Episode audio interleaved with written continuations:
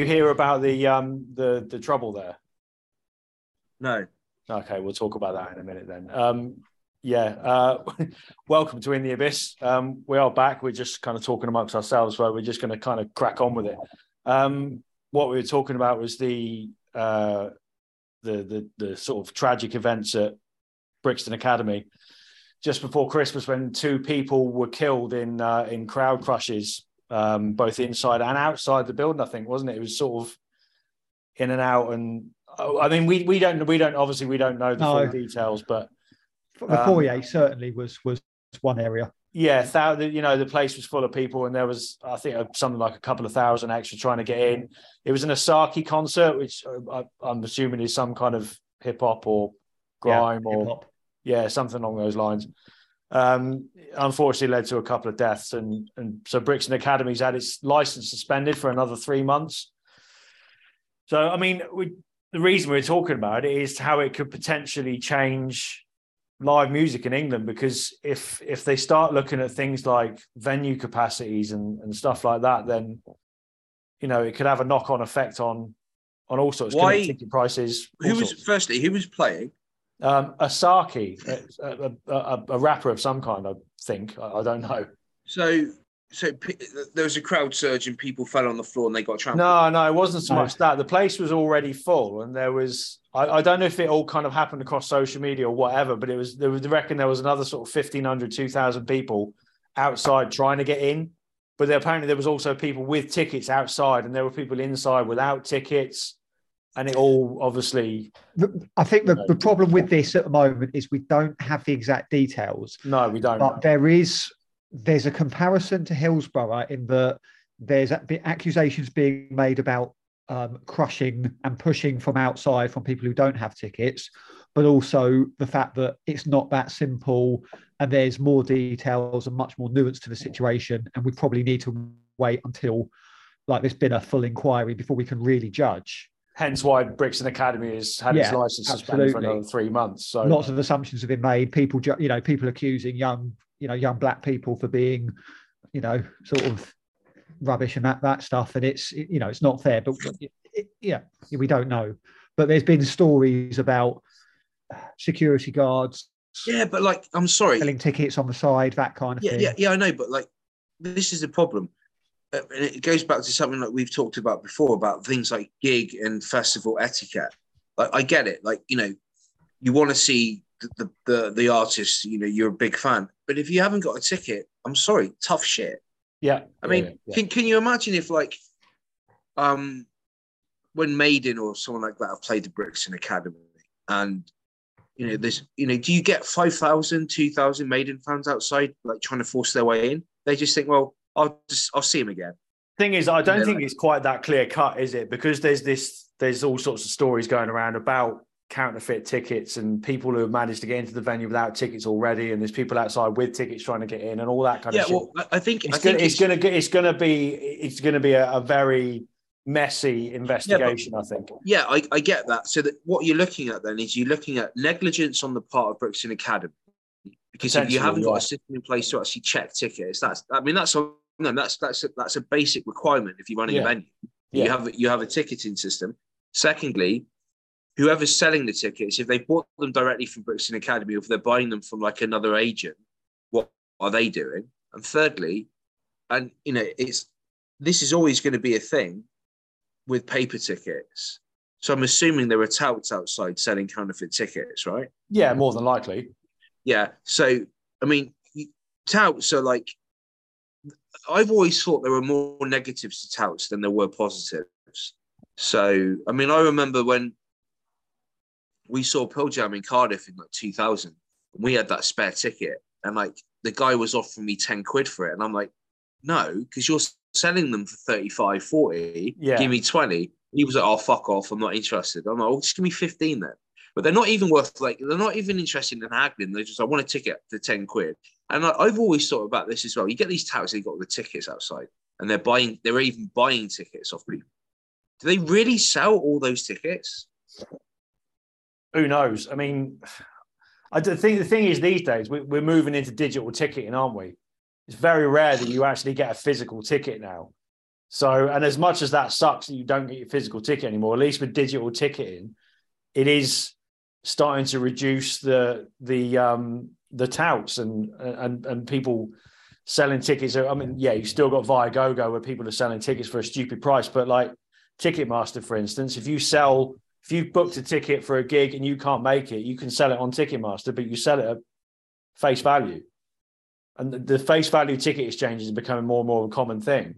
Somehow we've got to stop ticket touts in general. And the likes of fucking Viagogo don't really help that because I remember last year I looked to see if um, I could pick up a, a, last minute ticket for Anthrax at Brixton Academy. And there was one standing ticket on there that somebody wanted 350 quid for. You know, it's fucking insane. So that's the kind of shit that needs cutting out. But to have control over that, yeah, fucking. Look, ticket touting for sporting events is illegal in the UK now, but ticket touting for music events isn't. Do you know what I'd like to do? Go to a really popular concert and actually sell touts. I'll buy or sell any touts. and like you have like a van. You have like you pull up with the van like there's like 15 touts in the back. You know? You go and you go up to another tout, you go, come in, mate. I've got like I've got seven tickets, like five or each, yeah, but you got to come to the van. They, they look in the van, you hit them over the back of the head, and then chuck him back, chuck him in the van, lock, lock the van up.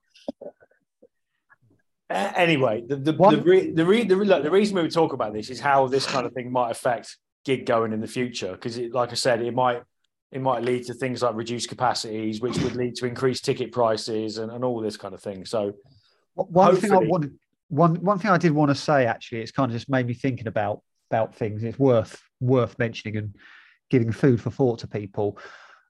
A lot of these venues obviously have fixed capacities in places for reasons, for safety reasons you know, I've, I've been I've been involved in sort of alert surges and crashes at gigs, and it does get scary sometimes. But a lot of the time, you know, it's because um, you know there, there's there's a limit there.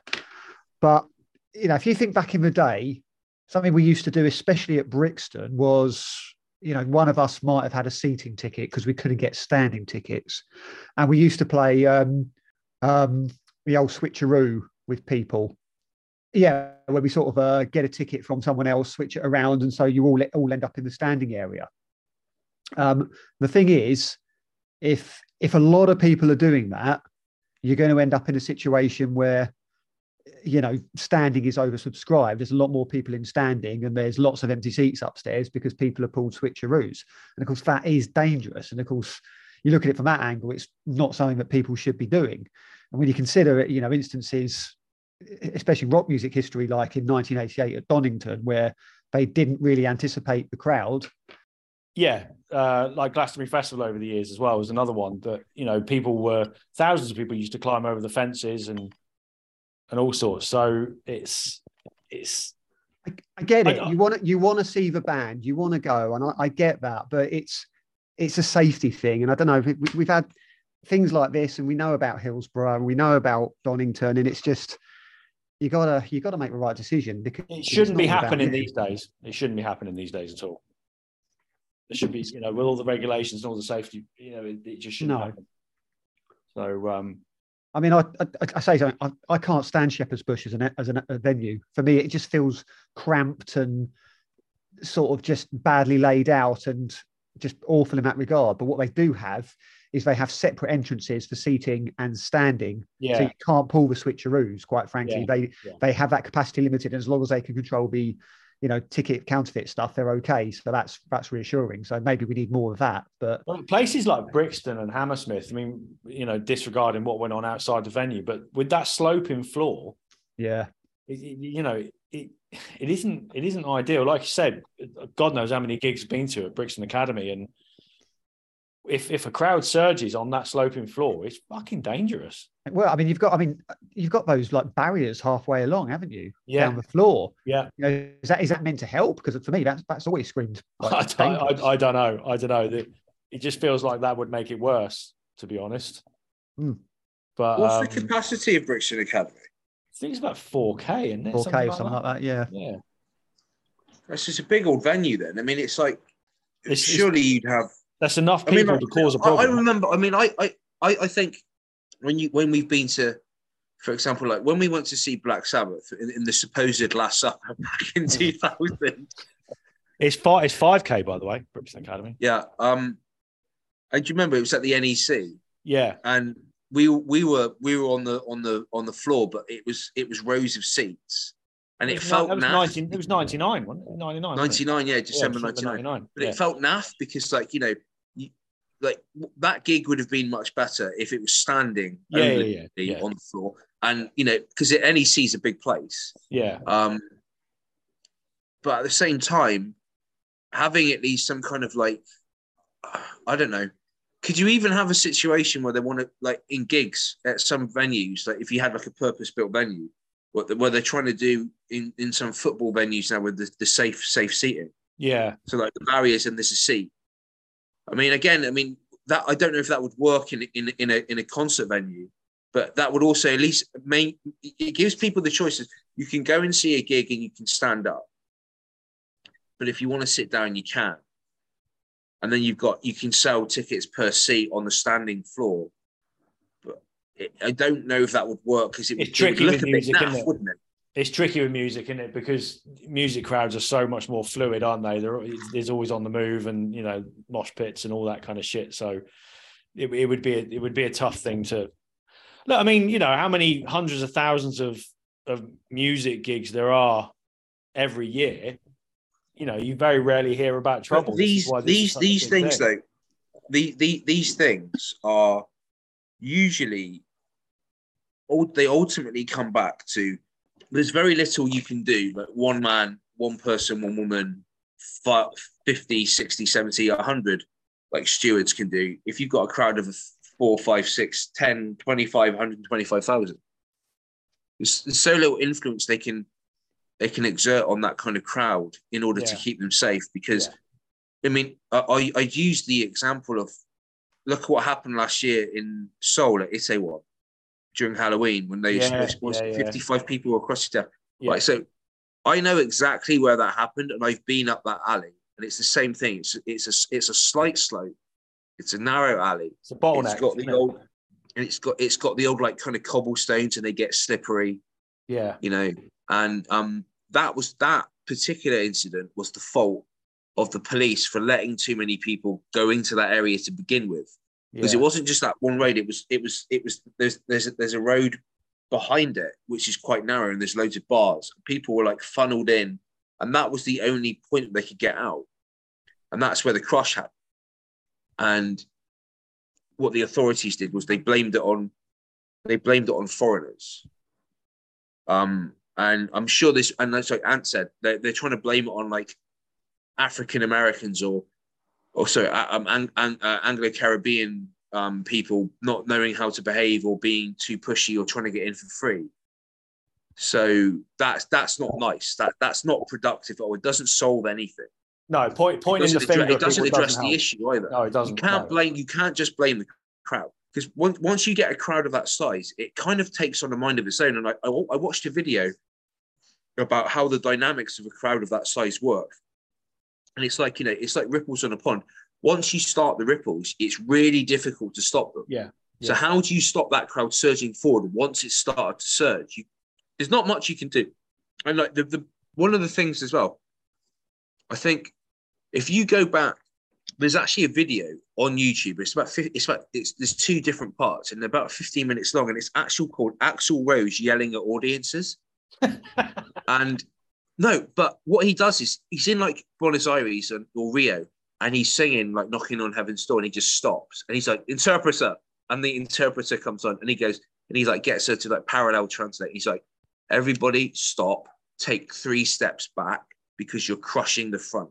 Because and that all goes back to their experience of Donington in Yeah, yeah, 88. yeah, yeah. So, but if if and and the, but the only the only thing that the only thing that can really make a difference in those situations is if the act has some has the wherewithal to see what's going on in front of them and say, stop, right, everyone take a breather, take everyone take two steps back because people at the front are getting trodden on and we don't want anyone killed. But in in all fairness, how many how many crushes over the years have happened at hip hop concerts? I mean, I, I don't, I don't know. I don't have. Yeah, but what I'm saying is, is that this has been more of an because you had uh, the Roskilde Trance Festival in Denmark. Remember, this? like four or five Yeah, kids yeah. got killed there. Yeah. Donington '88. Yeah. Um, it, it even there was a bit of a bad surge that year at uh, Big Day Out. Remember? Yeah. Oh, Yeah, yeah, um, just a bit. yeah. Yeah. Yeah. And I'm sure it's happened at other concerts. It, it will have. It will have done. Yeah. Yeah. It will have done. Something I do want to actually want to mention that's food for thought, uh, not more food for thought. Anyway, in 1990, in West Hollywood, there was a borderline riot. Police were out. Police had to be called later on.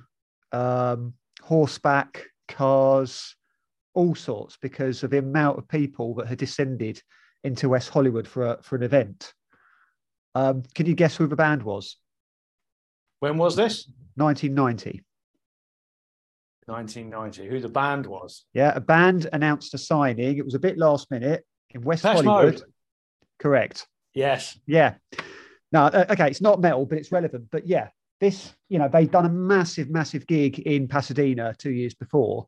Um, after a sort of quite a successful tour, sort of becoming one of these big alternative kind of pop bands over there. And it's documented on the 101 documentary. It's great stuff. And of course, yeah, Violator was coming out two two years later, and they decided to do a signing in West Hollywood at Tower or somewhere like that.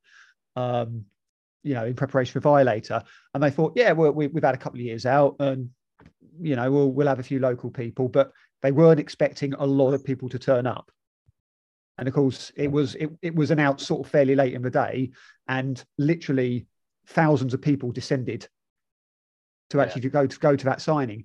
Now, yeah, it, it obviously they didn't have a capacity for that. They didn't expect that much, and in the end, there were you know the kids were kicking off and it was getting feisty. And yes, basically there was it, it was almost a riot in West Hollywood be, because of Depeche Mode. I mean, it's it's fascinating stuff, but you can't when it comes to these sort of like last minute gigs, last minute signings, last minute events like this, you can't, you shouldn't be doing things like that unless you have got the basically the full approval and you know administrative preparation done with councils, with police, with all sorts, because you're gonna you, you're gonna have that sort of attention. If you know Yeah. there are yeah, bands. yeah. If you do something like that, you, you've got to expect thousands turning up, especially with the Yeah. internet, where word of mouth is instantaneous and isn't just sort of happening through phone calls when people can get to the phone. Um, and I don't know if this gig in Brixton was a was a last minute sort of um, surprise show. That I don't. I don't think so. I think it was No. just. I think there was like they were doing like two or three nights there. I think. Okay, all right. But even so, but you, with stuff like that, with these secret shows, you can attract a you know a lot of lot of interest. Now, it could well be that a lot of fans of certain bands are intelligent and aren't going to do something like that and say, right, well, I've got got no ticket, I can't go. I don't know, but there always needs to be a damn sight more, I think, preparation on on on the side of the organisers and the people involved, because you've you always got that risk of something kicking off that's quite big and dangerous. Yeah. Well, it, like like you said, the, the words you used were exactly right. It is all food for thought. But let's just hope that it's it, it's a one-off tragic event and it, it doesn't. You know, they the venues learn from it and security companies learn from it, and, and it doesn't happen again. And and you know, we can carry on going and seeing bands and not have to to worry about this kind of shit because I mean, the, the sort of a, I'm not saying the worst thing I've seen. Certainly, certainly the, the main thing I remember outside of Brixton Academy was when we were just seeing Pantera in 2000. I say Pantera, I mean three blokes and a drunk twat. Um, yeah, Um, and there was a full-on fist fight on that road outside with someone Yeah. basically between a Pantera fan and uh, a driver who I don't know either got knocked over or fallen onto the car or was giving giving up. But yeah, full-on full-on brawl. Well, that was pretty. That's pretty that road. standard Brixton twenty odd years Oh, ago, yeah. isn't it? So you know, um, let's let's let's move on. Things a bit more positive. But off the back of of talking about live music and gigs and shit like that, I, I want to quickly talk about um, something I saw this week called No Playback Festival. Now, this is a metal festival in Germany, and the whole premise of this, and you know, the the sort of name gives it away is that none of the bands playing are allowed to use any kind of backing track. No Oh, pre-recorded that, nothing like that I saw that. whatsoever. So the lineup is like Ross the Boss, Sex Manowar, Raven, Holy Moses are on it. Apparently, Holy Moses' last ever sort of German show, and some other sort of sort of traditional metal bands. Now, admittedly, these kind of bands are the type of bands that you, you wouldn't necessarily associate with using backing tracks anyway. But what what do we think about this? Because so many bands these days do rely on backing tracks, and a lot of the time I get it. Like if you've got if you've got strings and keys and all this kind of thing in your music, and and you're going out on tour, but financially you can't afford to get yourself in a, a session keyboard player or a cellist or something like that. Why wouldn't you use a backing track? You know, and a lot of it does come down to finances, from what I've read.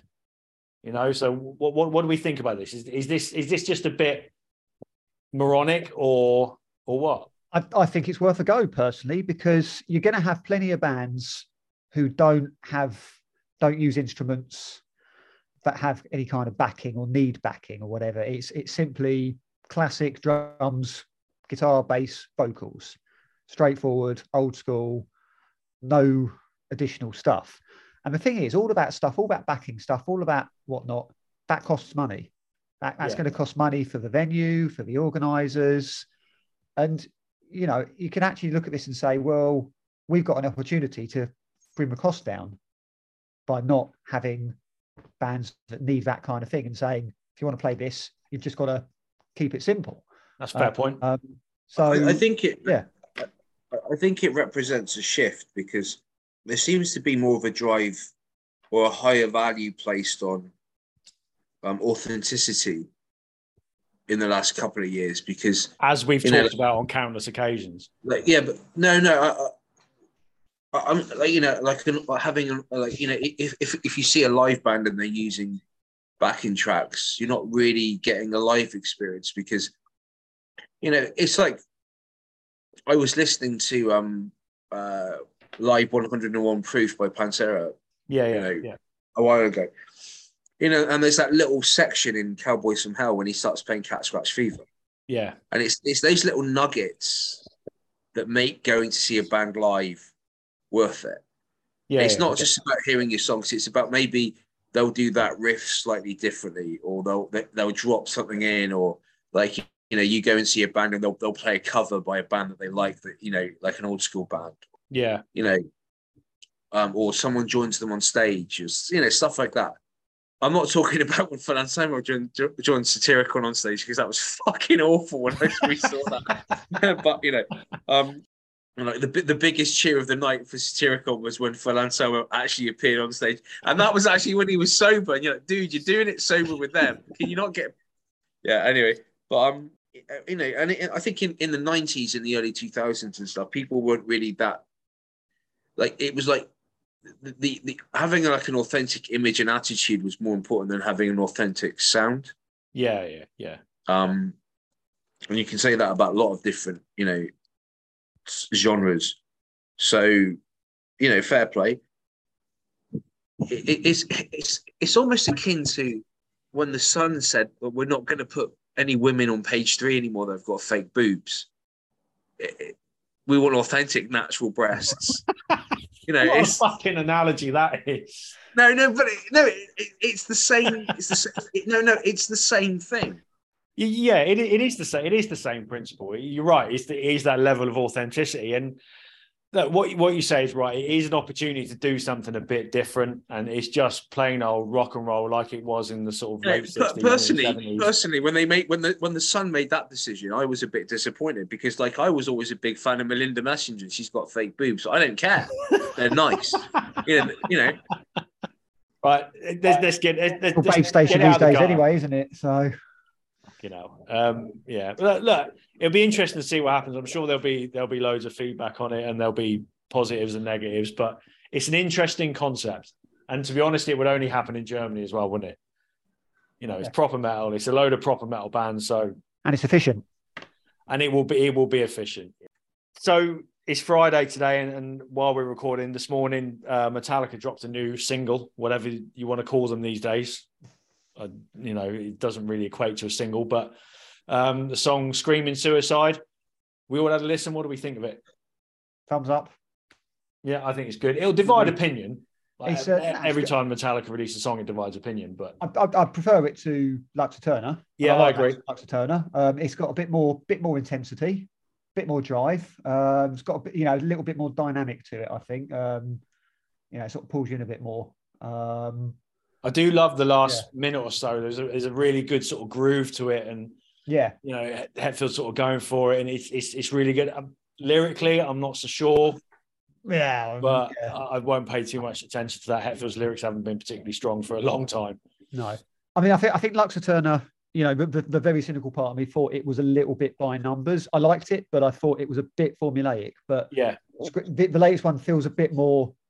I don't want to say authentic, but it j- just it doesn't feel formulaic at all. It sounds to It me like- like like they're um like we said before, they're they're kind of doing the best that they can do right now. But it just sounds like they've almost gone back to basics and let's let's just write good, solid metal tunes.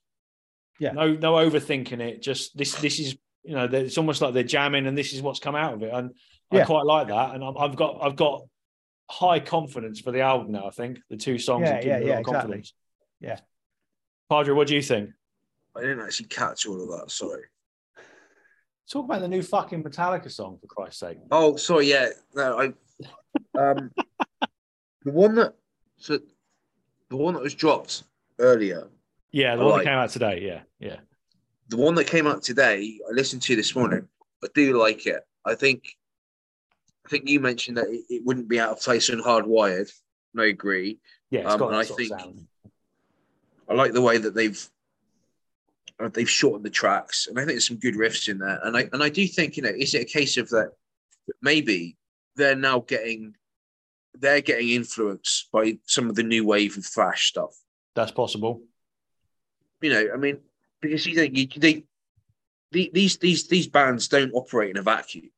Like they don't lock themselves away. They tour with other bands, and they're probably one of the things that I, I would like to see more from people like, and it might be out there, and I might not have seen it, but like, you know, people like James Hetfield and some of the other other old school bands is you know, I, I would be interested to know what he thinks is cool. Like like for example, does James Hetfield like Power Trip?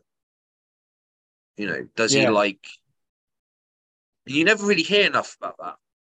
You get I it from Lars. You cool. get it. You get it from Lars, um, and you get you get it a bit from Kirk Hammett as well. But yeah, you you don't really hear a lot. But James Hetfield isn't on social media, so Yeah, I think that's that's part of it.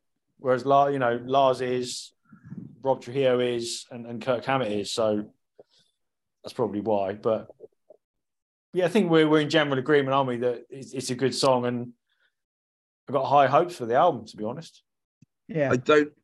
I'm not too keen on the drum sound. that drum sound's been the same on the last couple of albums, and it was the same on Hardwired and Death Magnetic, wasn't it? It was. It is a bit odd, but you know what? At least Lars is back behind that white double It's- kick Tama kit. I mean, for, for me, it's it's you know, it's I would say close to Kill 'Em All, but it's it's got that old school rough and It's ready, It's got that feel, yeah. get yeah. on with it kind of thing, you know. And it- you know, the thing is, it feels like a Metallica that you know they've been through a lot of crap. They've put up with the nonsense between each other. They've done the documentaries. They've done the catharsis. They've done rehab. He's they've fucking left the band. they, they've just got to that point where they're like, you know what, we've been through the worst of it. We're all old. We're all fairly content. Let's just make music. Yeah, No what I drama, mean. it's no- keep it simple. Yeah, and that's that's Yeah. what they that's exactly what they need to do. Mm. I saw Don't someone uh, someone on Twitter say today, actually, you know, no one hates Metallica more than Metallica fans. Oh, man, that's that's such a that that really does hit the nail on the head, doesn't it? Some of the comments I've been reading across social media about that song today, like, oh, Metallica sold out in 1991, and uh, it's, it's the usual old shit. You know, it's just fucking move on. Sold Move out in '94 when they wrote, brought a fucking acoustic guitar into there. Yeah. Well, we all know Metallica have done some absolute tripe in the last 30 years, but you know, they're not the only ones. Fuck. We- We're lucky to still have them. Yeah, exactly. You can't exactly. you, you you you can't maintain that level of creativity no, of course you can't. par excellence. Like you know, there are bands that would kill to have written an album as good as Kill 'Em All. Yeah, and that yeah, was their yeah. first album. You know, like you know, and and you know, it's like you know, if if you've, I- it- it's like just just an average guy, and most average guys have one time in their life pulled that hot chick. and you, you know, it's and like you know, and then you look at people who are just like, you, you know, the, the the players of the world, both in both sexes, or, or or any sex or any gender, and um, you just look at that and go, they they've got they've they, they're gonna they're gonna meet their load at some point. All right. Um, on that note, shall we? Um, The anal- Should we- analogies are in full swing tonight. yeah, yeah, they are a little bit. Um, so should we? Uh, should we review some albums? Yeah. We, we- Seems yeah, that- we- that- like, that- like professionals. Yeah, seems that um, that January seems to be giving us some um, some absolute fucking belters. It's, it's a bit early for. it. I've had to already started noting down my potential albums of the year. It's been that good. So um, you know, long may it continue. So um, uh, let's start with we'll start with obituary quickly. We'll, we'll quickly go on that. Dying of Everything came out last Friday on the 13th on Relapse Records. Um, so we're, we're we're like a week behind, but we should at least talk about it. Um, look, we all know what obituary do. You know, I think death metal's on a bit of a. It's, it's riding a bit of a crest of a wave at the minute, isn't it? Death There's a metal in lot out there. Yeah, lot, yeah. yeah. And while obituary might not necessarily be a death metal band per se these days, you know, they are obviously one of the originators of the Florida scene and all that kind of thing. So, you know, all the new bands like Undeath and in the UK, like Celestial Sanctuary and Hath are another one that again a lot of fuss.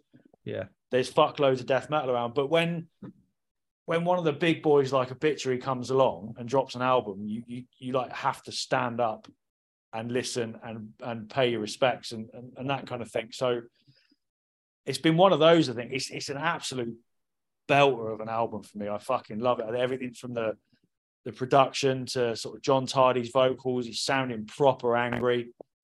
Some of the songs are great. There's loads of hooks, loads of great riffs, and it, it's I- it's it's not even it's it's not even death metal for me. It's just like proper southern feeling, dirty, low slung heavy metal. You know, with the odd sort of thrash and death moments sort of thrown in. I mean, there's there's enough death death stuff I think to for it to be classed as death metal. I think aesthetically as well. Um, but I mean, yeah, stuff like the wrong time. You know, that's pretty You know, um, catchy. um, it's cat. It's uh, that's the thing. It's that's a chorus. Bean That's pointed out to me after listening to that he could hear Thin Lizzy's "Cold Sweat" in the, the intro riff, and I kind of get where he's coming from. He's got a sort of real sort of bluesy feel to it, and that's what makes them so accessible. I think that's it's, it's, it's a cracking song. It's got such a groove to it. That such a groove. That's it. At this point, you should you should be able to write songs after being Yeah. in the industry for this long. That's Yeah. it. It's it's you're lucky enough to be if you can do it straight away. But you know, no no one, you know, not even the heaviest bands, except maybe Cannibal Corpse, want to just be stuck doing the same grunting thing for 40 years.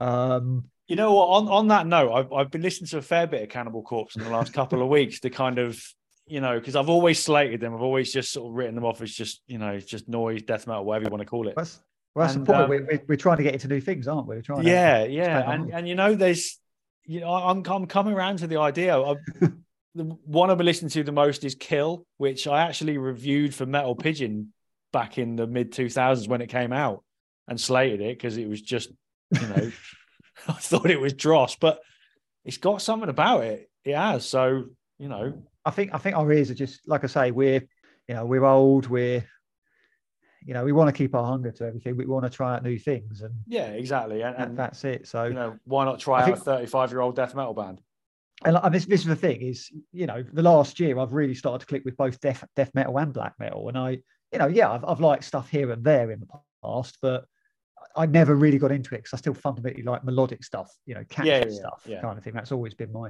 my but this this obituary album has it has that that melody doesn't it Yeah. you know um another track that again, really got enough dynamics. another track that really stands out for me is war. I just love the intro you can hear john tardy kind of almost like on a low-key basis going you want to go to war? I'll take you to war. And it's just it's such a great and, and there's a there's a riff towards the end of that. There's this little acoustic part and then the riff just kicks in and Yeah. it just sounds fucking massive. And i think live these songs will sound sound amazing. They're doing a one-off show in the UK, London Electric Ballroom, I think. Uh, I think it's in March. I think it's late in March. I'm, I'm not entirely sure, but you know, when when they start dropping these songs, they will they will sound good. Yeah, that's it. They're they're. I mean, they're more than competent. They're they're a worthy addition to any set list. I mean, they're Yeah, you know, like you say, War's got a proper stomp to it, and then you got stuff like By the Dawn, which just rattles along at a decent old place, especially after My Will to Live, which has got a real, just this massive slow, slow groove to it. that's almost it? it's, it's almost like sludge metal, that isn't it? It's, Yeah. it's, it makes you want to gurn and just kind of crab walk around the room, sort of thing. It's you know they, it does have for a death metal album, death metal in inverted commas, it does have quite a lot of variety and the pace changes quite a lot through the album, doesn't it? Is this fast bit, slow bit? yeah, that, that's it. That's it. It's groove. dynamic. It's, yeah, it's not yeah, just yeah. It's always same old, moving. same old. Yeah, which yeah. which is which is my problem with a lot of death metal. Is it just it's not dynamic enough. yeah. You know, whether it's fast, mid paced, or slow, it, it's just it's too samey. That's Well, why how um, Bloodbath managed to nail it last year with Survival Yeah. of the Sickest. They, you know, saying they got that right. The pace changed and lots of groove and lots of Yeah. hooks. You know, and, and this, you've got- is, you've this is similar. It's So, it's uh, it's a good album. It's a good. It's simple as that. It's it's not you know it's not it's not. I don't think a classic for me. Uh, no, it's, it's not reinventing the wheel. Far no, from it. no, But you don't want that from a bitch from bands like Obituary. but but uh, yeah, certainly it's a, it's a good album, and I'll you know certainly be listening to it.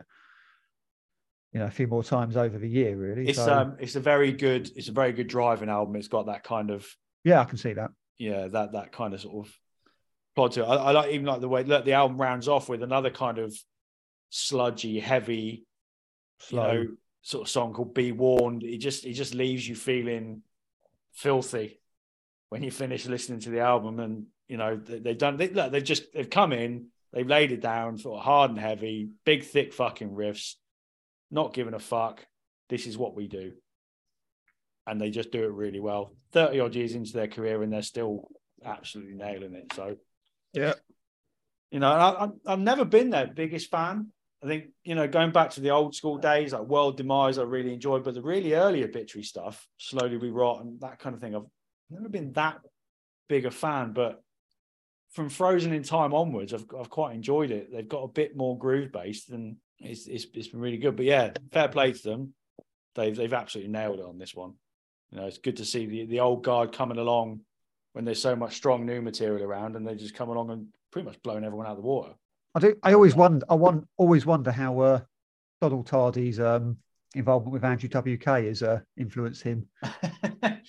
yeah. Um, I mean, when you listen to some of Andrew WK stuff, you can really hear that pounding sort of drumming in, in it. And it's, it's, Yeah. it is really weird to hear. But yeah, look, you know, playing something completely different, it might have given him a whole new lease of life. So, you know. Um, so talking about death metal then, we're Yeah. talking about the old school. Let's let's talk about something new then. So a debut album that also came out last Friday um, by a band called Leper Colony. Um, the album is self-titled. It came out on Transcending Obscurity. Try saying that when you're pissed. um, first listen, I thought, yeah, this this is good. It sort of sounds a bit like classic Death. It was it was decent, but going back in a few more times, this is another potential album of the year. It's it's an absolute fucking face ripping motherfucker of a death metal album. I really like this album. I mean, this is this is, you know, I'm trying trying to connect with death metal more and more, but this is this is what's going to do it. You know, Yeah. it's it's full on at times. For me, I think what I really like about it is it, it seems to occupy that middle ground between old school death metal and thrash. Yeah, It's not a pure death metal album for me. there's, There's a lot of definitely thrash in there. moments in there. Yeah, Yeah, absolutely. They they've you know it's got that palm muting and that accessibility, and again dynamic. It's not same pace. yeah, It's you know you've got. I mean, you know the, the the first track, Human Paradox. It's all over the place, and you've got a big old, big huge chorus, big drums going on, and then gruesome end at the end. You know, again proper. You know, belting along a, a, a fair old pace and whatnot. That- The, you know, the guitar solo intro to that gruesome end, it's just I just fucking love that. Yeah, it just sounds it sounds so cool. But yeah, like track four, Tar and Feathers, That's that could thrash. be a Slayer song. It's just That pure is. thrash, isn't it? Yeah, absolutely. You know, and this is just more examples of of how strong death metal is now on um Flesh Cruel Demise, which is a really sort of angry, aggressive, proper full-on song. And then there's that Tom Araya style scream of Yeah. Flesh Cruel Demise towards the end, and it's it does it makes it just makes you think of classic Slayer. This album, And they got well, that, and this is in terms of like the album structure. I mean, 33 minutes long. You know, it, it knows it knows what it needs to be Perfect. in terms of length. Absolutely. You know, halfway through, you know, the sixth track is the well, it's the title track, and the album. You know, they've done an Angel Witch and an Iron Yeah. Maiden. It's called it's called Leper Colony. Leper Colony by Leper Colony on the album Leper Colony. Yeah, everyone everyone has to do that. Metallica never did that, did they? No, So- they didn't. No, no. no. Um, and again, you know, they they they slow down at the right moment. They Yeah. know when to do Yeah. that, and it's big. You know, this big, slow, atmospheric sort of riff. You know, that introduces a you know the actual song and mid-paced, bit of doom to it, yeah, bit of menace and whatnot, and it's it's just it's just knowing how to do it and get it right and stuff like that, and how an album should work. And you know, they they've I mean, they've, they've got experience in the biz. They've come from previous bands, haven't they? So they know. yeah. It's it's a Uh, bit of a supergroup. I think one of them was in Morgoth. The, the, to be honest, Yeah. that's the only band I've heard of that ex members were in. Um, but yeah, they, they yeah, it is a, a little bit of a supergroup. It, it the the death metal moments do remind me of of death, like Scream Bloody Gore era death, and that can only be a compliment, obviously. Yeah, yeah, Um, the production is great. You know, it, it just sounds without sounding too polished. It's, it sounds nice and big. The guitars sound good. The drums sound huge. The artwork's awesome as well. yeah. You know, they've got they they have another one. They just fucking they probably nailed it. I'll say the artwork's good. They do need to. They need. Excuse me. They need to extend, expand their merch because that is literally the only merch design they've got at the moment. Yeah, and they, yeah, So- endless possibilities. It, the album also needs to be on vinyl because that artwork needs to be unleashed Yeah. on 12 inches. Yeah, I mean, I mean, like I say, production is nailed on. That's it. It's It not. is, It's not too much. It's not too little. It's just bang on. Um, yeah, and I think this is the thing. Is obviously a lot of there. There were some other albums that the metal community was sort of, you know, looking forward to. I think last week and whatnot. And I didn't see enough people talking about this. And this wasn't even mentioned on some, you know, some websites as well as a sort of notable release this week. And I'm just thinking, hang on, I've, you know, it's, it's put on YouTube a couple of days in advance. It's an absolute belter. What's what's going on? So that's a clever. That's a clever move. That I, I, I quite like that. Just dropping it a couple of days early. yeah, well, it gives us a chance to review it a bit sooner, doesn't it? Yeah, yeah. Um, but you know what? It, it has in the last sort of week. It has picked up a bit of traction on social Yeah. media. I've seen a lot more people talking about it. Yeah, and they yeah they, they need to. It- This is this is a. I mean, this could well be my favorite album of the month. You know, and Yeah, potentially the I- top I- ten yeah. of the year. Well, we- we'll, we'll we'll come to that in a minute. But um, but yeah, I, I could potentially agree with you that. It is it is that strong an album. So look, look, anybody who hasn't heard it, look, if you're into if you're into death metal, if you're into Slayer and, and all that kind of thing, I, I urge you to check it out. And but give it time because, like I said, first listen for me, I was like, yeah, it's good, but it clicked after two or three less, listens, and it and it really What's the, clicked. um, what, what would be the go-to obituary album? Going back to obituary, well, to be honest, I would say the current one.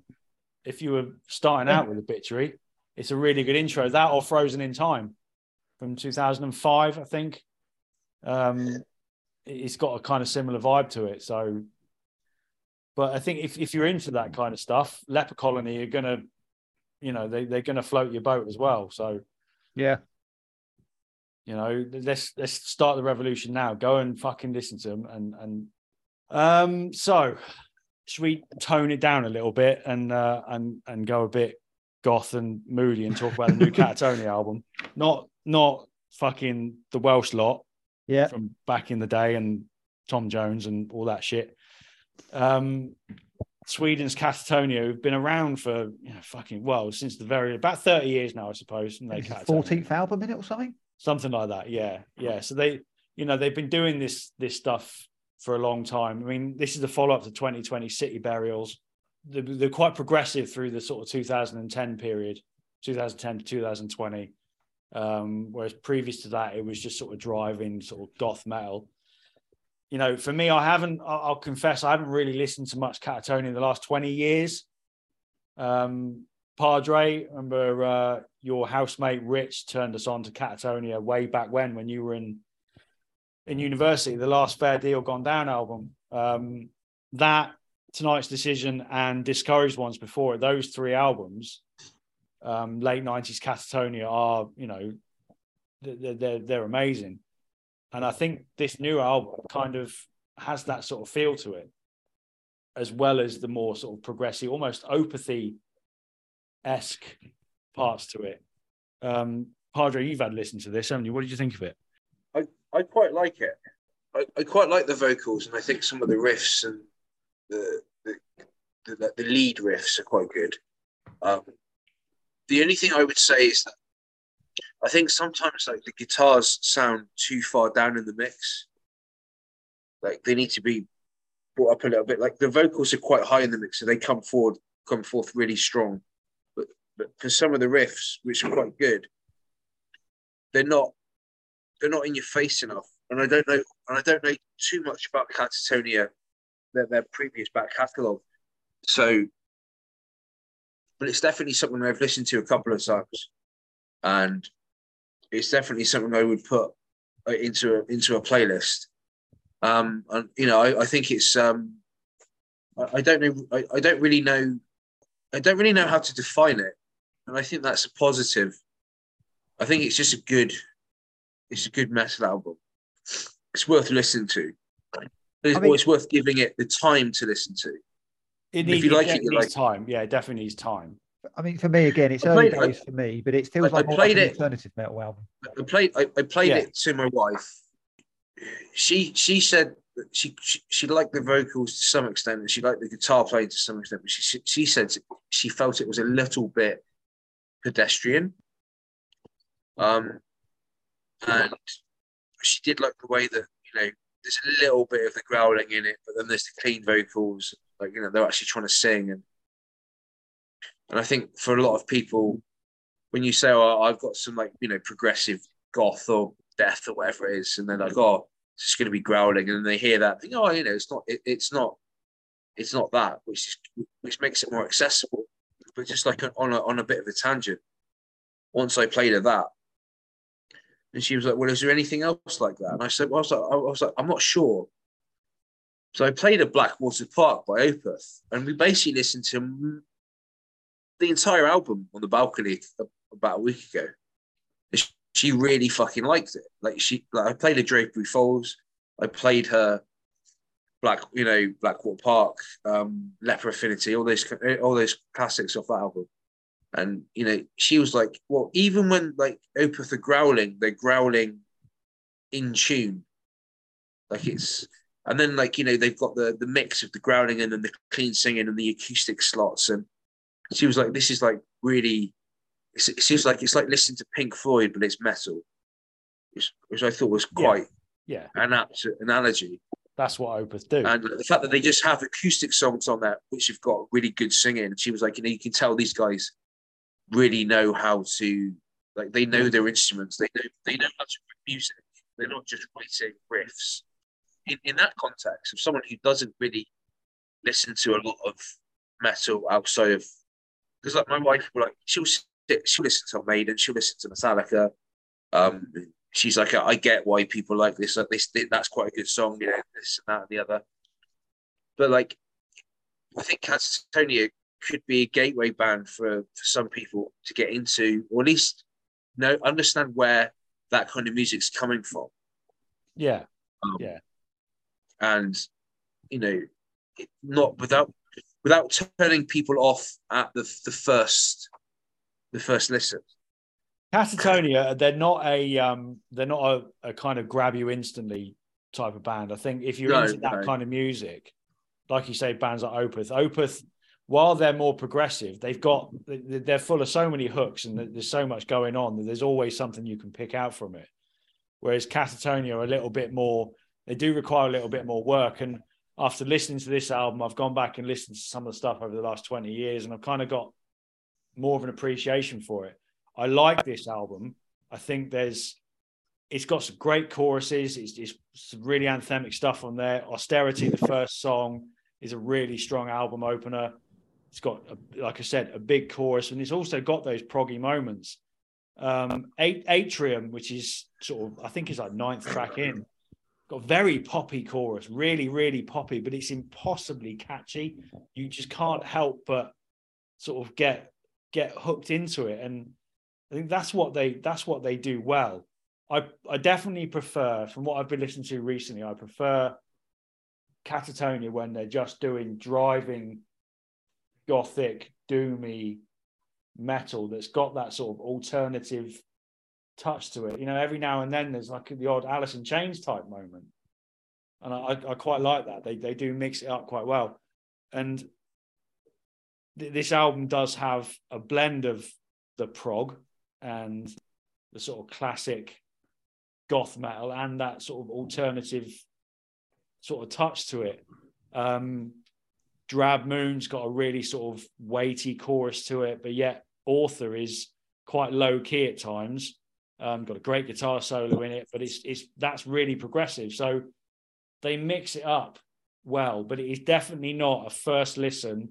I love this type of album. No, no, I mean that's that's the case for me, and I'm still very much in, in that early listening stage. But when you got stuff like Birds, which is a cracker, I mean it's it's just a real sublime quality throughout the whole track. Yeah. But it's you know that I want to listen to that again. And I'll be honest, this is what I'm finding with a lot of albums at the moment. When they're prog orientated or a bit more complex, is I'm not actually always listening to them as an album. I'm listening to the odd track here and there, or maybe the first two or a couple of mid tracks because I'm feeling I absorb it better. Why? Yeah. I'm, I'm sorry. Why are you holding a fucking pen? What is it you're writing? Oh. Put it down. I was scribbling notes on my some reviews. Kind, you're like some kind of like 19, 1960s like liberal philosopher. Where's your fucking turtleneck? Idle hands are the devil's playground. It's keeping him busy. yeah, it's, it's like you know, he, he's, he's, he's like that that that that um character off the uh the Chris Chris Morris program, the Day Today, Jacques Jacques Liverot. You know, like you know, he's just he's a, a French guy. Just he's he, he's sat there. He's been commenting on things all night. You know, if politics is a pair of breasts, would the bra be a constitution? You know, it, it, it's just like I, I'm I'm an artist. put I've, the al- fucking pen down. I've Like, what do you need a pen I've for? always got a pencil or pen in my hand. That's just normal for me.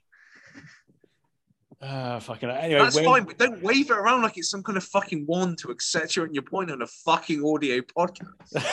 Jesus Christ. Or do you want me to go and break out my fucking board markers?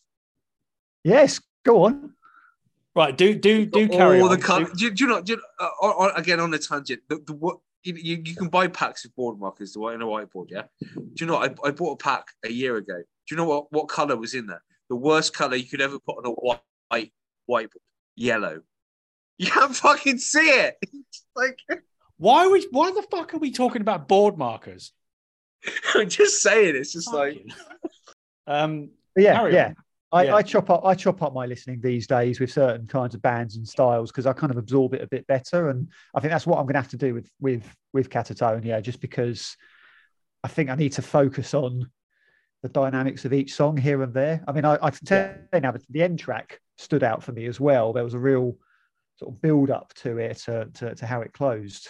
it's um, um absconder and it's it's a bonus track, I think that. And um, oh well, I know I'm thinking of the actual close. okay, um, no no beacon, no beacon to Yeah. il- illuminate our fall. Yeah, Yeah.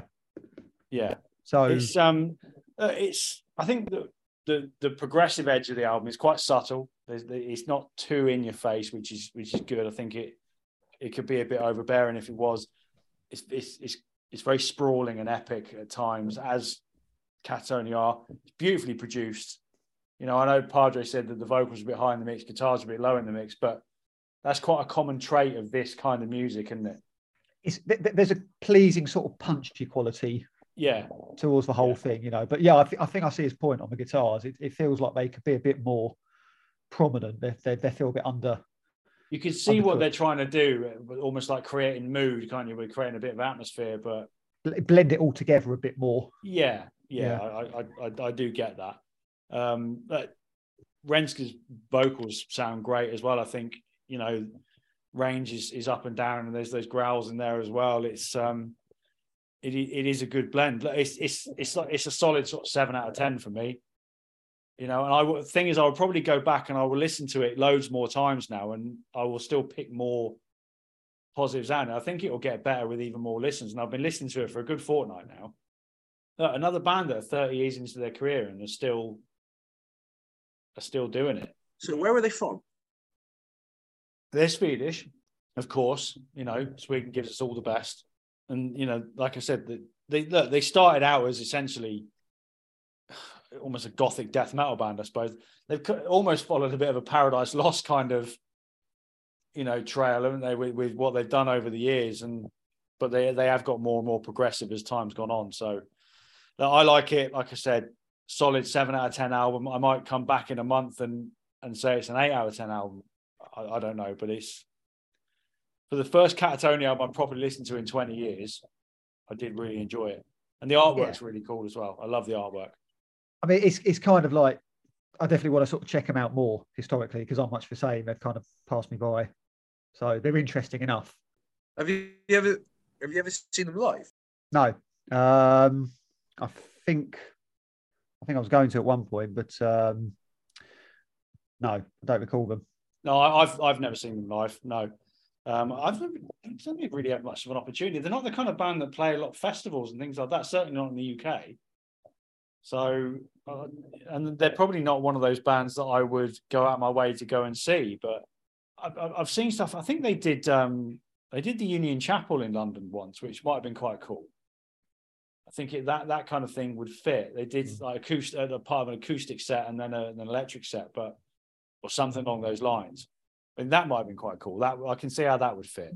I could, you know what, acoustic set, absolutely. They could probably yeah do quite well with that kind of stuff. They do.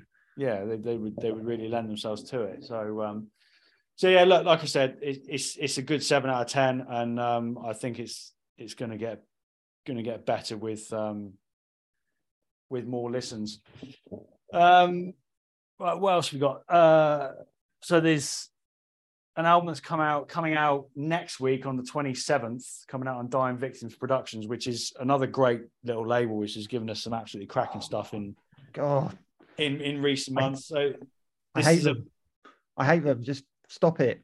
Stop releasing, stop releasing these things. I, I, it's it's it, it is. It's oh, it's on Dying Victims. I've got to listen to it then. Yeah, basically, they're, they're like twenty bucks spin, and they're just just for some reason they just keep picking up these bands. Um, so this is this is a band called Freeroad. Uh, the album's called Do What You Feel, and um, to kind of sum it up, it's uh, it's very retro, old school kind of classic hard rock, 70s throwback. Um, some of it sounds a bit like Manilla Road in places, a bit like Skynyrd, bit of Blackfoot in there. Um, Voice of Reason, you've you've been listening to this more than us, haven't you? What um, what did you think of it? I mean, yeah, I mean, let's let's cut let's cut to the chase and and uh, make things simple here.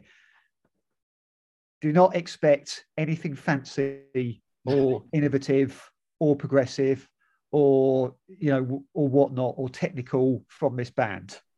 This is like you say, classic 70s rock. Proper throwback. That's it. Yeah. And they're good at what they do. Yeah.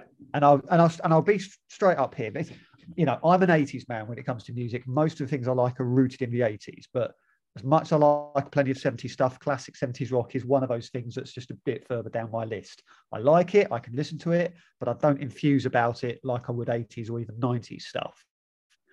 Um, so I'm coming, I'm coming at this from a, you know, a much more objective uh, um, frame of mind rather than an enthusiastic one. And I enjoyed this album. You know, it's it's solid all the way through. There aren't any duff tracks. I mean, it might dip slightly in the middle um, before going back up again. But like you say, you've got you've got all your 70s rock sort of bands all sort of been, you know, referred to within the mix. Yeah, Thin Lizzy there, you've got Skynyrd. But I mean, stuff like on the second track, um, Rock Chaser, it feels like they're sort of touching on new wave of British heavy metal with a flash of Journey. Yeah, I get that. I Um, definitely get that. Yeah, absolutely.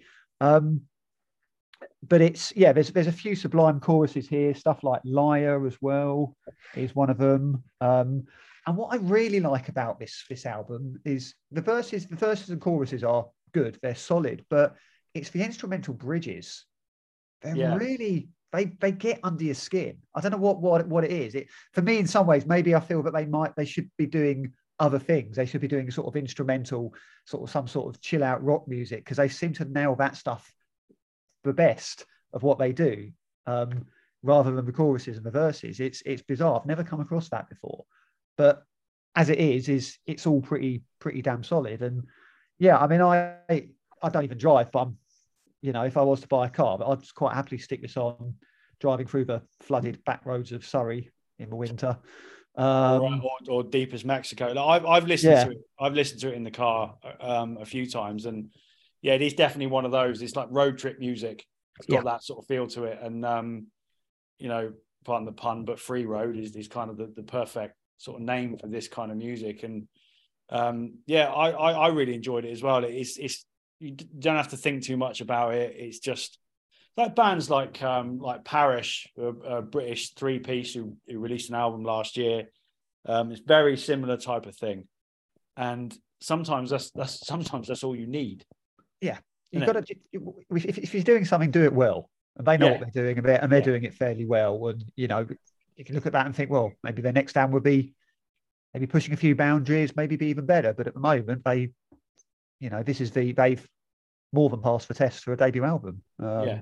Yeah, So and, uh, and and thank you to Dying Victims for picking them up. yeah, yeah, it's not very dying victims. It's more more like slightly awake driving hitchhiker. I don't know, whatever. But I mean, my main criticism for this, actually, if I have to say anything, is why are you releasing it in January? For goodness' sake, this is a summer album. Yeah, yeah, it's got that summary kind of feel. Yeah. yeah, yeah, yeah. Cru- cruising through um, like Death Valley in a convertible or something, and it's got a very bluesy feel to it as well. Which Yeah.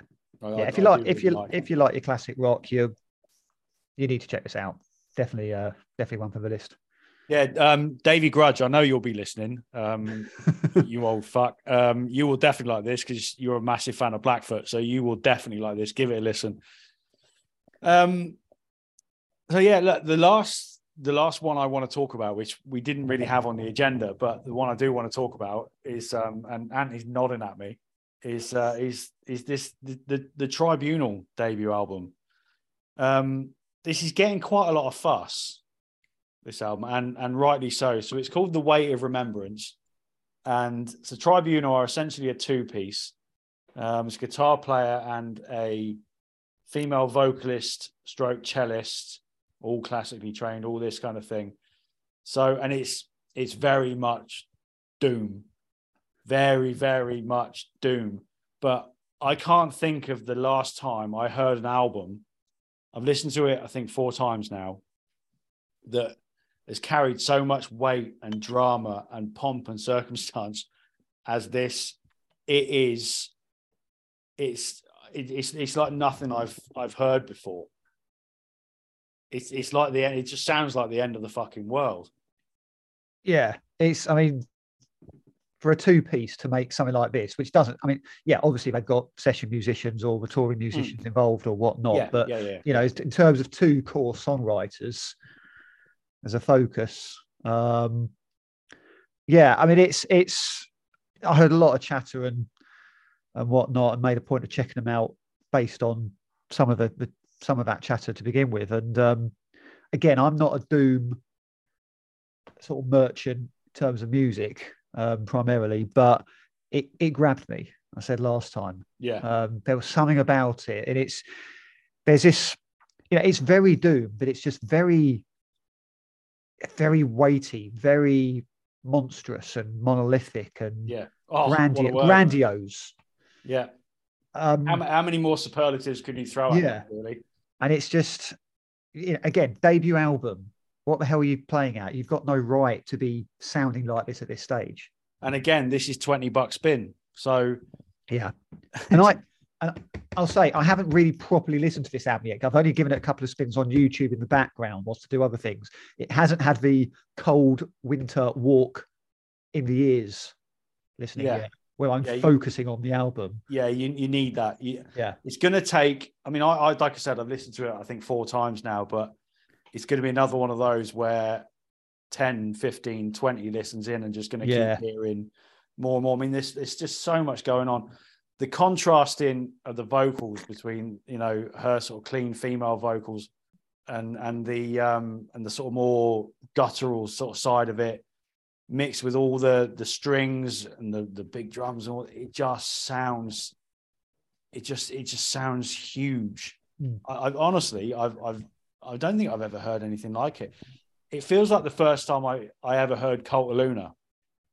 Yeah, absolutely. Yeah, That's I didn't want to compare them to Cult of Lunas, but it's got no, that. don't- sort no of- musically it's, it's it's miles away but it's it has a similar kind of feel to it and, and has a similar effect on me Impact. in terms of impact yeah Yeah. yeah yeah exactly that um couple of standout songs of creeping of, of creeping moss and Yeah. stone fucking hell um that's that's just it's just a, a, a stunning epic piece of work um without answer which is one of the songs that dropped before the album and then the album finishes with a song called the path which is over 12 minutes long and it's it's just a it's just a, a- an, incredible piece of music it's a fucking masterpiece it really is this is definitely a potential album of the year already and we haven't even hit february yet But, but this this is one for January. yeah This, Yeah, this is yeah. this is definitely a January record. Yeah, de- yeah, yeah. Cold, miserable, fucked off, had enough, depressed, all of that. This is the, the perfect soundtrack for that, hundred percent. But uh, even if I think even if you're not into doom or anything like that, you just need to hear it. It needs to be listened to loud, um, and and just soak it all up. As Yeah. as cheesy as that sounds, it is. It's one of those. In a very darkened room with minimal lighting, Yeah, maybe some candles, just like the album cover. and a bottle of red. Yeah, Yeah, absolutely. Um, and just soak it up. Yeah. It's yeah. yeah and and again and, and love it it's um it's a stunning piece of work so i'll um i think w- we will be talking about this band more as weeks go on i, I hope that they um they get to the uk and play live i intrigued to see how they translate this live i really am so Yeah. you know hopefully that happens at some point I want to. There's also one more album I want to sort of mention, um, just because it was on radar last last December, um, and unfortunately, because I think we only have one episode in the end in December, and I was ill, and it kind of fell through my cracks as well. I'm afraid, but I want to make a point of uh, just. i don't uh, want to hear about your crack well, you'd be the only one, mate. um, I want to make a point just to sort of shouting out because it was a yeah, it was a solid listen. This yeah, band called Green King. Oh yeah yeah, yeah. Uh, Finnish, yeah, Finnish heavy metal band called Hidden Beyond Time. Um, debut album. Um, so yeah, it's uh, you know, they describe themselves as beer fueled stoner and heavy metal for all the trippers, tokers, hippies, followers of the left hand path out there. So it's a nice description. um, it's the it's the sort of grimier end of stoner metal. So we're not talking like the really low end, groovy kind of desert rock sort of sound. It's a bit more uh, a bit more guttural, a bit more dirty, and all that. Ag- i- again, it's got more in common with like stuff like Manilla Road, early Manowar, you know, and the classic American rock kind of, you know, driving a truck through a thing. But it's yeah, it's got a bit of groove, bit of new wave of British heavy metal influence, just a bit of bit of that sort of uh, balance. And um, yeah, it's it's a solid listen. This. Um, for you know, from what I can tell, they- they've got the potential to sort of do do sort of really good things in the future. But um, yeah, I mean, they got they got the sort of, you know, the sort of mid mid uh mid time sort of stuff like God Killer, and then you got like eight minute tracks like the end of, of Life Takers. Um, so they got a good blend of stuff going on, and yeah, I I, I like this album. Um, so it's one to watch definitely. I- I'll. Um, I, I must admit, I didn't. I didn't really give that much of a listen. But um, look, they're Swedish, so Finish. Oh, sorry, Finnish. Yeah. one or the other. Yeah, don't don't mix those two countries up. Sorry, I, I do. Definitely not. apologize. I apologise to both uh, both nations, um, and please keep listening. Um, we we love you all. um, and uh, welcome to uh, Croatia and New Zealand as well, by the way, who've uh, who've joined us this week. Oh yes, So, brilliant. yeah. Uh, and oh, and Russia as well. Sorry, I do apologize. Um, the Russians have joined us. Padre, we've got listeners in Russia. Good. Unfortunately, the tracking doesn't tell me exactly where in Russia, but um, but yeah, they're out there somewhere. You know, if, if people, you know, from Russia are listening, I would just like to tell, you know, say that, you know, I think you guys have got the rub of the green over the years in terms of uh, not being given the due credibility that you should have for the fucking sacrifices made in World War II. Jesus Christ! Fucking hell! Like you know, no, I was doing that. I, I, I did a lesson. I did a lesson today, two lessons today on like why Germany lost the war. I was just basically they got fucked by Russia. That's why they lost. the Russians did a job on them. Oh fuck! I, let's let's not go. I'm not, down go, I'm not going anywhere near that. yeah, let's, let's stay away from that one. Let's, you know, look, we'll be getting in trouble.